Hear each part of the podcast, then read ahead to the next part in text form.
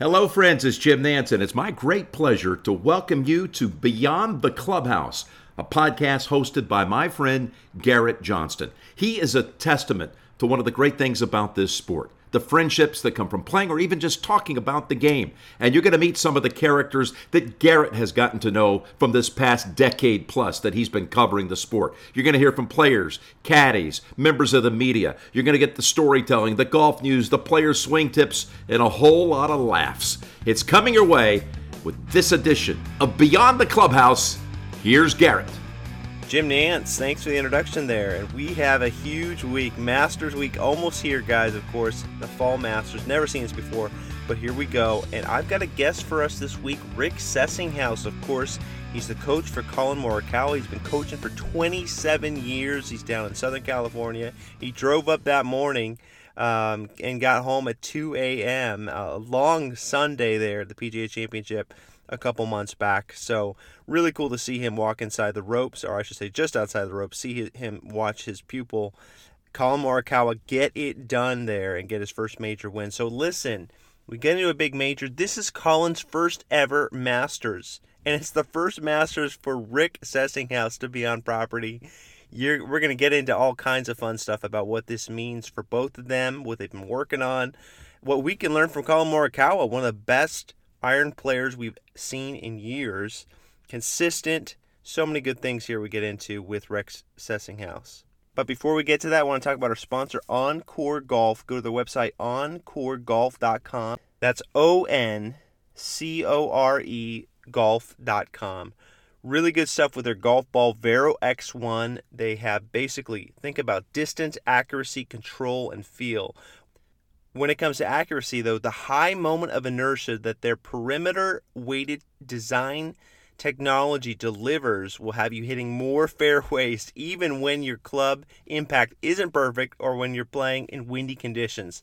That's always an issue for me, of course, windy conditions, my side spin, backspin for my driver. So it's huge to have a little more accuracy. I've already felt that here in a couple rounds playing with this ball. Control is big too. The four piece design lets you take full advantage of the soft urethane cover, delivering terrific spin for great wedge control around the green. So that's what we all want in our golf ball. Remember, Vero X1, OnCoreGolf.com. Check them out. Good stuff there. And let's get to it here. Rick Sessinghaus as we get into his first Masters. He's going to be out there as coach for Collin Morikawa. Collin Morikawa's first time at Augusta National in the Masters as well. I'm Beyond the Clubhouse. Well, we have a great guest this week, Rick Sessinghaus. Of course, you've seen him at the PGA Championship. Of course, Collin Morikawa's coach. He's been coached for 27 years, and of course, he was a walk on at CSU Northridge. He is the author of Golf, the Ultimate Mind Game, a really good book on the mental side of golf. Rick, how's it going? It's going fantastic. How are you doing?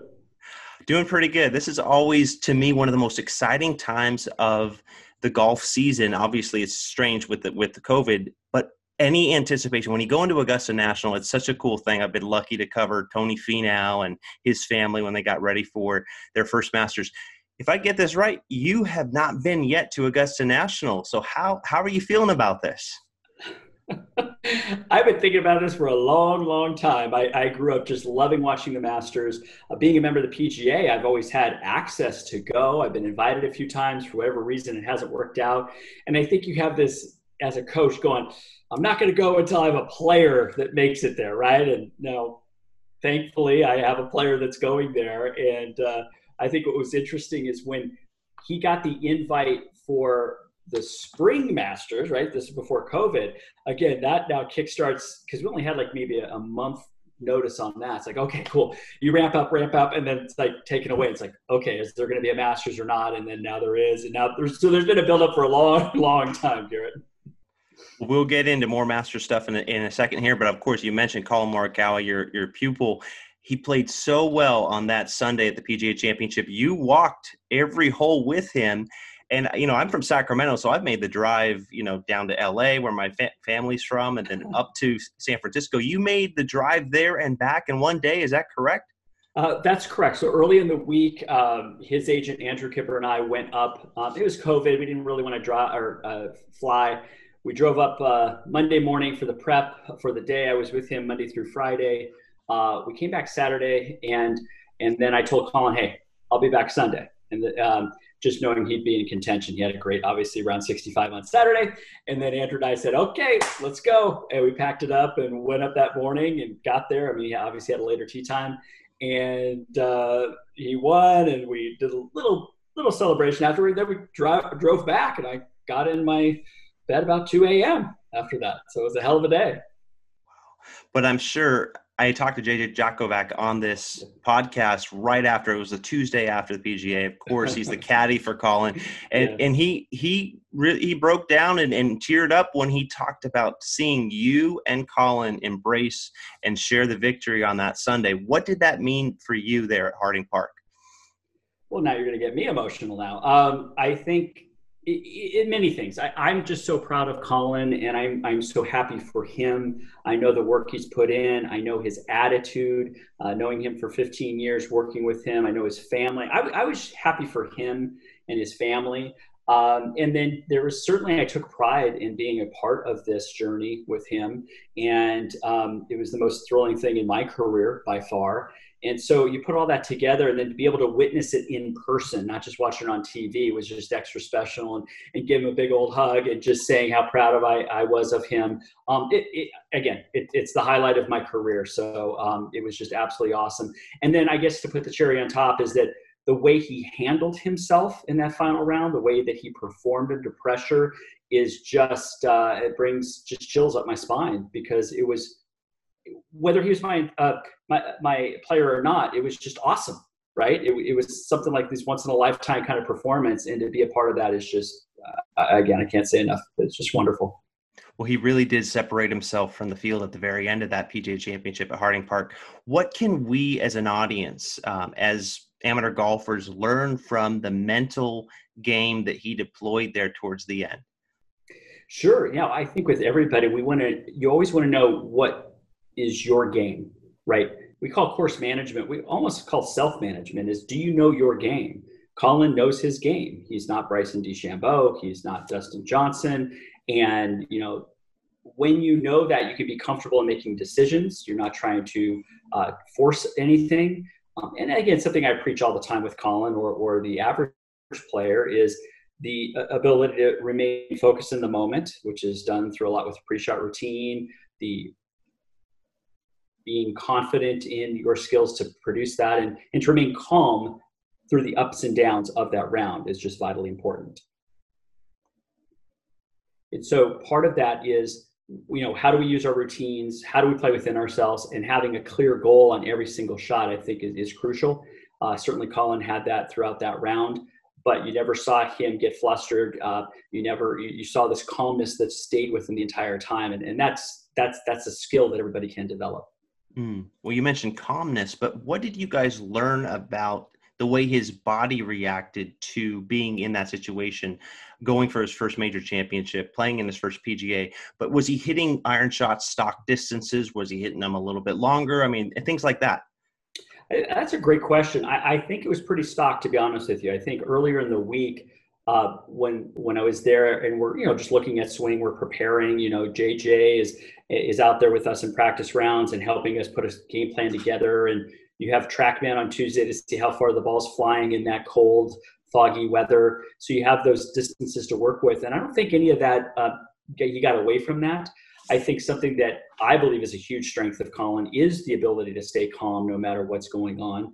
Uh, he embraces those pressure motion, uh, uh those pressure moments is you know some people look at that as fear based like i don't want to screw this up and then some people get so psyched up and amped up that that creates too much adrenaline and um, hey he, you know i know he's a young player but he, he's you know had success at at every um, every level in the Walker Cup, being the first guy to hit the ball for the U.S. and winning 4-0 in an international event, and and obviously winning early on his career. I mean, he has already learned how to embrace a moment as not being too big is to say what is in my control for this particular shot. I think he does a great job with. Well, when you talk about this particular shot, you've mentioned in the past in other interviews, we can train our attention for this 30 second block, like really kind of hyper focus that that attention there. What are good rhythms and routines for us as amateur golfers to do that? Sure. Uh, so, two main things. One is asking proper questions. So, if I ask you, how is this lie going to affect your shot? You would now have to pay attention to the lie. Now, notice I didn't say, is this a good lie or a bad lie? That's irrelevant.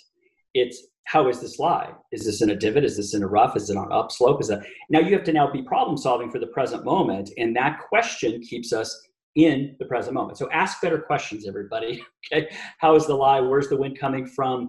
Uh, I wonder how firm this green is uh, on this approach shot. When you ask those questions, that's paying attention to the present moment. Now we have some people who, again, their mind may may wander or get ahead of ourselves or think back at the last hole we played. Um, so we want to add part of that. Yeah, there you go. Right. part of that those questions is also now to get into more of a creative mode, which is let's create a great golf shot and let's again pose one more question. What does a good shot look like here? And now we've put all of those elements of the data, we bring it together to now make a decision. What's a good shot look like here? Well, I'm going to hit a three quarter seven iron. I'm going to aim at 15 feet left of the hole. I'm going to hit my stock little fade that's going to come back uh, three feet. It's going to land at 151 and roll out. Now we have clarity with that answer, and clarity helps with confidence. So we ask good questions. We ask the final question what does a good shot look like here? It helps springboard our creativity, helps get us a clear goal along with some confidence. Mm all really good, helpful insight for us. And you also mentioned in your book and other teachings, you talk about the post shot routine and how crucial that is. How would you kind of describe that for the audience? Sure. Uh, most of us have a post shot routine, whether you know it or not. I know many have not heard this. Uh, as far as a post shot routine, what are you talking about, Rick? Well, when I was in college, my post shot routine on a poor shot would be hit the bad shot, slam my club down, say, well, I can't use some bad language, can I? Um, say, you suck, Rick, and then move on, right? And I never learned from the shot at all. My emotions would get to frustration and anger, and that would stay to my next shot. Post shot routine is about learning, it's about processing a shot as neutral instead of that's good, that's bad, I'm horrible, um, you know, because we have to manage emotion. So post shot routine is learning, hey, why did that shot go there? Was it a mental error? Was it a physical error? And then I can learn from it. Doesn't mean you're supposed to be happy, okay? But it does mean I can move on to where to go. Okay, well, I know what happened. Okay, I got to move on. Okay, let's let's now bring my pre-shot routine to this next shot to be present. So it's kind of a little mini timeout. You know, if if you're looking at other sports and a team's doing poorly at the end, the coach calls a timeout and says, "Hey guys, this ain't working. Let's regroup and let's refocus." So post-shot routine, it's about regrouping. And I think the other part where I don't talk as much, but use a post shot routine to celebrate great shots also. We're really hard on ourselves in this game. So if you hit a good shot, give yourself some credit. Give yourself a pat on the back. Say, hey, that was a damn good shot, Rick. Good job. Way to commit to that. I think we, we are kind of wired to be more negative. Um, and if we can reinforce some of the good shots, I think that helps our confidence as we move forward. How does Collin do with the post shot routine? Well, you'll see him every now and then, even on the, the shot on 16 at Harding. I mean, he'll have a smile on his face, right? I mean, he hits this awesome shot, and and he just kind of gives the, the club to JJ with a little little smile on his face, like, yeah, that'd be pretty good, right? And so it's it's there's a there's a little self talk obviously going on. There's even interaction with JJ where he'll okay, hey, I striped that one, that was really good or hey, it's a little off. Um, yeah, I was in between clubs there, or yeah, I just missed hit a little bit, right? So it's more of a a neutral way of processing shots, and he does a, a great job of that. So you mentioned the positive attitude of Collin One thing that I, I love that you've always said about him is he never makes excuses. You know, he takes ownership of his game. What can we really learn as other players from what Collin does there? Well, sure. I think if we have what I call it a reality check, let's be honest with ourselves of why a ball did what it did or why we shot a certain number. I mean, that's all part of this. But if we make excuses and we don't hold ourselves accountable, you're not going to get better. And I think from an early age, he looked at this, and you know now it's called growth mindset, is the ability to look at something and know that I can do something about it to improve.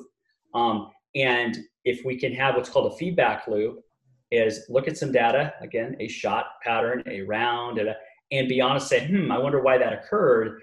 That's different than just immediately stamping that's good, that's bad, I'm horrible, I'm never going to get better at it. And so he was always open to being coachable, but then having a great coach player relationship requires let's not make excuses. Let's just get right to it and be open with admitting what when we make a mistake because that's when we're going to get better. Well, we talk about getting better, but we look at a player like Collin Morikawa right now. He's really one of the best players in the world. So, what do you see as a couple of his greatest strengths?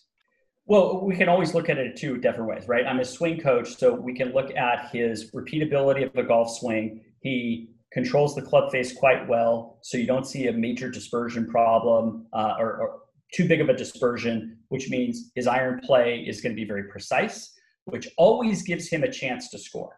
Now, that's why you saw him, you know, go 22 cuts in a row, those type of things. There's consistency there where he's rarely is his miss that far off. So if you always have that in your game, um, the, the, the lows, the highs and lows, are, are, are you're only going to have mostly good stuff happening, right? And so controlling club face, uh, his his iron swing, awesome. I, I, think when we look at more mental game stuff, we look at course management. He understands his patterns. We've talked about his ability to, I think, think through shots where he's focused, he's calm, um, and I think you put that all together, and now you have some things that are tangible. Certainly, a golf swing, what a ball does, but you have a lot of intangibles on the table, and I think that's kind of that perfect match. To be honest with you. Mm. Well, one thing he did on that Sunday, when at one point there were six players tied, and he was the guy that said, "Okay, I, why not go try to win this?" Embracing the opportunity. It's okay to fail. You've mentioned that in the past for us as players too. When you see that great opportunity, so for us it might be our member guest, whatever it is. But what can we do better to embrace that opportunity? Well, I think first off is what's the meaning you're putting to it. So I ask every player, I don't care what level are you, is being nervous good or bad on the golf course? And depending on the answer I get, is which way my coaching would go. So if somebody says, Oh, it's bad, I never play well when I'm nervous, I then ask, So what does nervous mean to you? And it usually means fear, worry. I don't want to mess up. Okay. Then I ask other players, uh, like a Collin, Hey, is nervous good or bad? He goes, Good. I go, What do you, what, what do you mean by that? Well, nervous means that this is important and I get excited and I can't wait to do it. So our body may be feeling nerves. It's our interpretation of them that's going to make the biggest difference. So you're playing a member guest. Yeah, you can admit that it's important. Awesome. But I would certainly want to be on the first tee in an excited state instead of a fearful state. So back to the opportunity. This is cool. I get to be in this member guest with my buddy. Let's go out have some fun. Yeah, I want to play well, but it's more of switching what we call reframing the situation. What's the meaning I can put to it? That would at least help me, okay, deal with it in a much more uh, empowering way. Well, you talk about getting to that first tee, being in the right mentality. I want to ask you about that pre-round routine when we're on the range and we're getting ready mentally and physically for the for that round. In those 20 minutes, what, what have you, we're coming from work, maybe it's 15, 20, 30. What do we really want to focus on? Sure. Well, I think it comes into three three main areas. One, we have the obvious of I got to warm my body up. Um, I'm older than Collin, so it takes me a little bit longer to get that body warmed up. You're making sure your body is responding the same way as you can. Second is warming up the swing, but maybe in a little different way. It's not necessarily saying I'm going to have technique I'm working on. You can have fundamentals, but what would it be like if you hit all of your practice shot, your warm up shots in a smooth 80% tempo. Well, I know a lot of people say, well, I probably hit the ball more solid. Great. I didn't say straight, but solid, right? Most of us want to hit it solid. So if we took that and said, hey, I'm going to set the intention 20 minutes before to be in a nice, balanced swing, we're already warming that up in order to take that to the first tee. The last area would be more mindset, uh, setting the intention for the day. So I ask a lot of my players, what is your intention for the round? And they kind of look at me like, what the heck, mean, Rick? And I said, well, it could be. What do you want to get from this round? What is a goal? What is something that you want to learn? Something that you want to, you know, that you're committed to doing, right? Now, I sometimes get score goals. That's fine. Hey, Rick, I want to break 80. I want to shoot 79 or below. I go, great. What's the mindset that's going to help support that? And again, they look at me funny and I go, okay. But the mindset could be you're going to go out there and for those 30 seconds in your pre shot routine, stay focused. That would be a great goal. And then after the round, you could come back and say, "Hey, Rick, ninety percent of the pre-shot routines, I stayed focused." I would go, "Fantastic! What a, what a good way to have a good process." It could be to have a good attitude. It could be there could be process, but score is fine as long as you're clear that you have something in your control that leads to the good score. Right? Good course management, good strategy. But I would go back to I'm going to go play this round and I'm going to enjoy it. I'm going to do that through good post shot routine to manage my emotion. I'm going to get excited about hitting golf shots. Now we're setting an intention for the round. So that becomes the mindset. So warm up the body, warm up the swing as far as simplifying what you're thinking about, and then let's get that mindset ready to go. And with all these mental game, the mindset, there's obviously short game, and that probably goes with the body and with warming up the swing itself. So with the short game, chipping and putting, in that time before we get out there, what really needs to be our goal there? Sure. No, it's a great question. I think with putting specifically, I would look at green speed. Uh, we may play different courses every week, and you adapting to the speeds of the greens is going to be one of number one priorities. So I encourage a lot of long putting, 20, 30, 40 footers to begin with. See how the ball's rolling out, get a sense of fast or slow depending on what you're used to. Um, I think the other thing that I hear a lot from short game is feel, right? Feel. Now, not all places have a good short game area to warm up with, but what would good feel be? Well, again, it's back to tempo it might be grip pressure. It might feel the club head. And it may only mean five shots, but with a clear intention of why am I hitting these warm up chip shots to feel the club head, to feel the weight, that would be great. So, um, you know, most of the average player, if they're lucky, they get to the golf course 30 minutes beforehand. um, my competitive players certainly have a routine where they're going to be there a fixed amount beforehand, and we have certain exercises and drills we do for each part of the game. Um, and we're also, which I forgot to mention on the range, is let's mock up the first tee shot you're going to have that day. Let's think about, oh, the first hole is a dog leg left. I'm going to be hitting driver at the palm tree. Okay, let me see that little draw. And I'm I'm now rehearsing the shot I'm going to need on the golf course. That's a great way to warm, uh, warm up the mind. But you're also putting yourself under pressure to now kind of feel maybe the adrenaline starts to pump a little bit more. And that would be another good way to warm, our, warm ourselves up mentally. Mm. Well, you just also mentioned kind of uh, practice aids or practice tools depending on the player. I know there's not a catch-all for everyone, but what are what's a good alignment um, aid, I guess, if you will, or or a, just a range aid for us to use?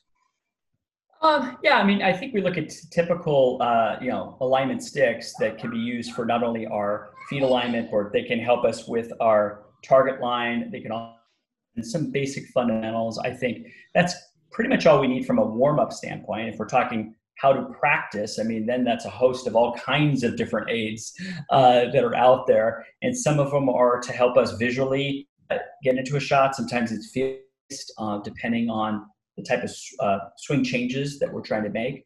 But, you know, alignment sticks uh, never go wrong.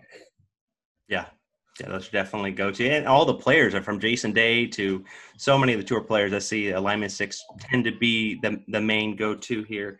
Um, pardon, my daughter is uh, uh just getting up for her nap, so she's making a little noise for the babysitter. But uh, let's see. Do you do you have any kids at home? Uh, well, I have three kids, two that are at home. My oldest is uh, a, uh, a music uh, singer at, at NYU. So she's uh, in the music department at NYU. Um, she's a junior there, and then I have a, uh, a 17 son and a 14 year old daughter. So, one question I really always like to ask um, my guest is Beyond the Clubhouse is the name of the podcast. So the friendships, the lasting relationships we mm-hmm. all make from this game, what does that mean to you, Rick? Well, yeah, being somebody who's been teaching golf for 27 years um, and have had just the absolute pleasure to meet so many different people, different. I've given a golf lesson to a three-year-old all the way to an 84-year-old. I've given, you know, professional athletes to CEOs to, I mean, so, I, but I think the friendship part is what I just means so much to me. I, uh, a old student, but they're my friend now, who I actually was, I was ordained as a minister to marry him and his wife. I mean, that's, but we met me giving a golf lesson 12 years ago, right? And so I'm fortunate that I get to meet people who who want to share the passion for the game with me and I get to, I, I, again, I'm fortunate. I get to teach them stuff that I love, and that bond um, goes well beyond the golf course. And to be able to see so many, so many different types of people, and yet we're all have that that same goal with golf, I think is pretty special. Definitely special. Yeah, there are some great people you meet. I, I, I even run into people at the dent, dentist office or the doctor's office that I'm just I'm just talking about golf, and then we become friends, exchange numbers, and maybe play around a month later.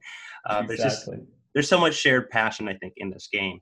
Um, there's also so much shared passion for Augusta National and the Masters. And with you going to your first Masters, I'm just wondering, like, is there a certain part of the course? Is there a certain part of Augusta that you're really looking forward to seeing?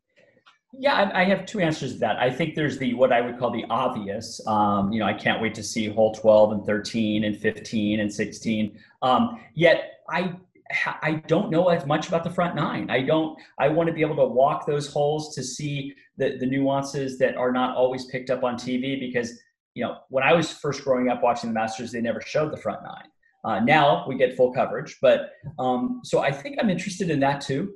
Um, I'm interested in what I've heard is this the, the, the huge undulations and the elevation changes and walk a course that on on TV it doesn't look like it's flat, but it looks like it's flatter um, than what it really is. Um, and I think just being able to be and, and remembering all the masters that I've watched on TV and, oh, that's when that happened there. And that's where, so, I mean, it, there's so many things that I'm excited about to be able to go there.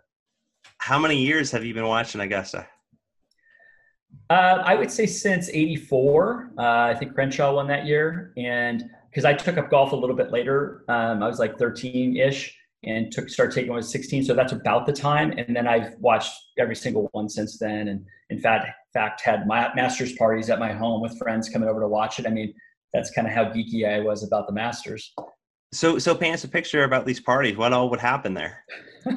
well, everybody has Super Bowl parties. I'm having a Masters party, so we, we come on over, and uh, usually it's for the back nine. So we got you know people get here two and a half hours, three hours, and and uh, we may even have you know put some money on somebody what their you think their winning score will be or something like that, um, and just have food and just just share stories and watch this and just passionate and friends that are passionate about golf.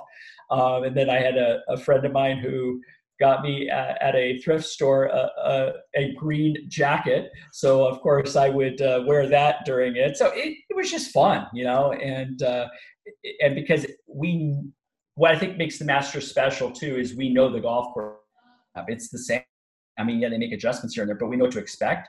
And I think that that helps us have that connection with it even more. So we know what what's going to happen in the back nine of the, you know Augusta, and that's exciting too because um, you, you almost in a way to develop a relationship with this course. You know, U.S. Opens are great, but they're played on different golf courses, right? So I, I think that's what makes the Masters. Um, even more powerful for me as, as far as going through history because you can compare it a little bit more because it's the same course.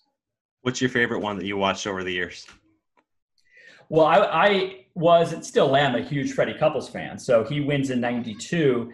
Uh, he leaves the ball on the bank on number 12, uh, which I don't know how it stayed up, and then he goes up and, and wins that. That was a pretty cool thing for me. I was also a big Nick Faldo fan. I think uh, it was kind of both heartbreaking too when he beat uh, Norman when Norman gave up a big lead. I think that was in '96.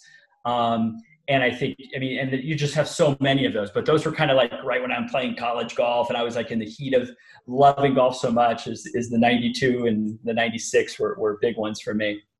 So you mentioned these great masters in the past. What is the game plan, I guess, going in in terms of like, when are you going to get there? When's the team going to get there and kind of get ready for this course? Sure. Yeah. And again, this is our philosophy, but um, our preparation doesn't change uh, no matter what course or what event it is. You know, the goal for Collin is to win, and we have found formula that has helped him do that. Uh, we make tweaks here and there, so this is no different. We're going to travel on Sunday. Um, through the, all the protocols, we have to get COVID tested um, before we even go on site, and then Monday, Tuesday, Wednesday are practice days, and and that may get tweaked a little bit, but it's usually you know nine holes on Monday, 18 holes Tuesday, nine holes Wednesday. There's no par three contest uh, this year, so it can be really dialed in like we did the the PGA Championship. So it can look very similar to that prep as it was the same as the work day. It was, you know, so we're trying to keep the variables uh, the same. Um, so he goes in Thursday with plenty of energy and he's just ready to rock and roll.